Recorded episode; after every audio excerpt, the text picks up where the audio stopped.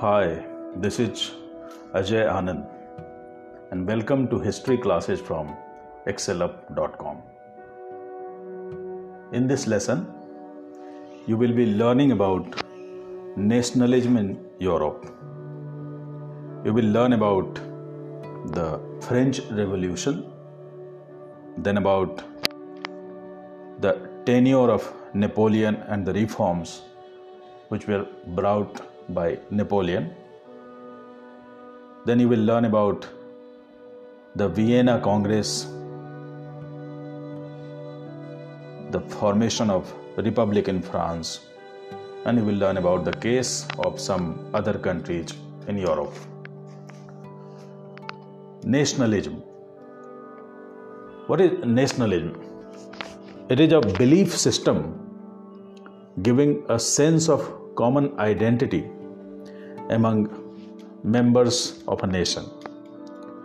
The process of nationalism began with the French Revolution, which happened in 1789, and over a period of next 100 years, the idea of nation states it has spread to almost all parts of Europe and also to other parts of the world. Before the French Revolution in 1789, the France was under the rule of a monarchy. So French Revolution it resulted in transfer of power from monarchy to a body of citizen. The revolutionaries they proclaimed that people would constitute the nation and shape its destiny. In order to further spread the idea of nationalism, the revolutionaries took several steps. So, for example, the States General was elected and it was renamed as the National Assembly. Various ideas were promoted in order to uh, develop a sense of common identity among the people of a nation. So, the idea of fatherland, the idea of nation, a new flag, new hymns, they were promoted so that people could relate with them. And citizens, they were given equal rights under the law. French language was promoted at the cost of local dialects, and more and more use of French language was encouraged among the people so that uh, binding factor can be uh, could be produced among the people.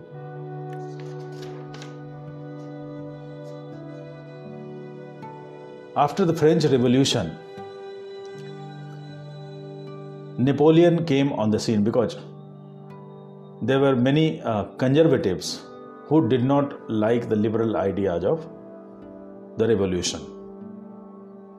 And Napoleon took the benefit of those mindsets and he became the ruler of France. Napoleon ruled over France between 1804 to 1815. Napoleon not only ruled over France, but he also expanded his territory over many other nations of Europe. What was important about Napoleon was the various reforms which he brought in the field of administration. He introduced the Civil Code in 1804. This code is also known as the Napoleonic Code.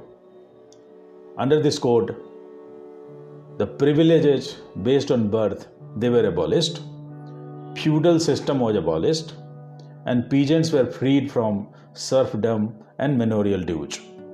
So they were no longer at the mercy of the feuds, landlords guild restrictions were removed in town. So it helped in more and more artisans to come to cities in search of livelihood. They were no longer at the mercy of uh, getting permission from the guilds. Then there were improvement in transport and communication. There were too many currencies in France. All of them they were abolished. In place of 30 currencies, just two currencies uh, were in use. Then uh, Napoleon also introduced a standard system of weight and measurement. Then he abolished the trade barriers, and all of these reforms they helped in smooth uh, movement of goods and people and betterment of economy. How did the people react to Napoleon? In territories which were under Napoleon's control, for example, Dutch Republic, uh, Switzerland, Italy, and Germany. Initially, people welcomed the ideas of Napoleon. They enjoyed the new freedom of economic activity. But later on, uh, there were increase in taxes, uh, censorship was uh, enforced, and then people were uh, forcefully conscripted into French armies. So these steps taken by Napoleon, they turned the people hostile. Before revolution, uh, during mid 18th century, various nations which we know today, they were in fact not nations. Rather, they were divided into various kingdoms, duchies, cantons like Germany, Italy, Switzerland. Uh, different ethnic groups and languages were there, and there was no unifying factor. The only uh, binding factor among them was the common emperor, which ruled over, over a particular territory. So, this shows uh, how much fragmented the society was during those days. So let us uh, try to understand the causes of emergence of nation states. The main causes were aristocracy, new middle class, liberal nationalism, universal suffrage, and economic liberalization. The aristocracy was composed of people uh, who were rich, who were landowners, who spoke French because of the demands of uh, be in touch with the high society. Different aristocratic families uh, they were closely knit because of marriage bonds also, and the aristocracy it was in minority, but the aristocracy ruled over the majority people. The progress of industrialization meant that many people migrated from villages to cities, and there was an emergence of a new middle class, which comprised uh, people uh, working in factories, then teachers, um, professors, students, and these people they did not like the idea of privileges based on birth because of their uh, newfound uh, economic status. They wanted liberal policies, and this resulted in growth of idea of liberal nationalism the liberals, they wanted freedom, they wanted equality before law, they wanted abolition of privileges based on birth, and liberalism and nationalism, it was more or less, they were knit together. Then people also wanted universal suffrage because in those days the there was no universal suffrage. Sometimes uh, the rich people who were adult they were given the rights to vote and other people they did not get uh, voting rights. Economic liberalization it also helped in spreading the idea of uh, nationalism and liberalism in various parts of europe. Treaty of vienna. As napoleon was gaining in importance the many powerful nations they were against napoleon and the combined power of uh, Britain, Russia, Prussia, and Austria defeated Napoleon in 1815. And after that, a congress was organized at Vienna. It was hosted by the then Austrian Chancellor, and it took several steps. So, some of them are a Bourbon dynasty, which was deposed earlier because of Napoleon, it was restored to power in France. Then, in order to prevent French expansion in future, a series of states were set up on the boundaries of France. The German Confederation, which was made by Napoleon, it was left untouched. This confederation comprised of 39 states. And then autocratic regimes they were set up in 1815 in various countries. So these regimes they wanted to fall back on the conservative methods of governing because they did not like the ideas of uh, liberalism. But what happened after 1815 was that the ideas of liberalism and nationalism it continued to spread among the people Many revolutionaries they went underground because of fear of reprisal. But liberals and nationalists they continued their work. They continued to work to spread their message among the masses. In July 1830, the Bourbon king was overthrown and Louis Philippe was made the head of the constitutional monarchy. The July Revolution in France it triggered uprising in Brussels, and as a result, Belgium broke away from the United Kingdom of the Netherlands.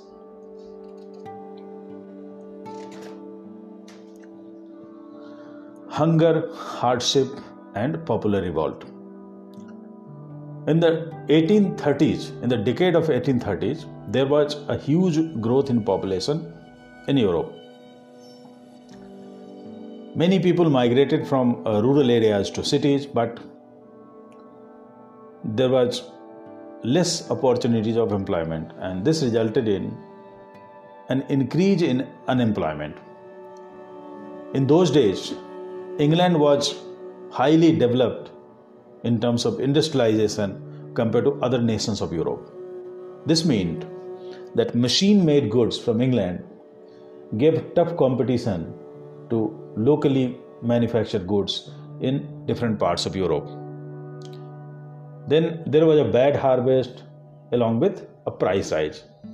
So, what happened? All of this resulted in pauperism. Pauperism is a term which is often used for uh, utter state of poverty or a very bad state of poverty. So, majority of the people they became so poor that, that they could not even manage two square meals in a day. And this uh, fueled anger among people. So 1848 was a very bad year. And out of anger, people came out on roads in Paris. The situation was so much bad that Louis Philippe he had to flee from the scene then the people assembled and a national assembly was convened which proclaimed France as a republic.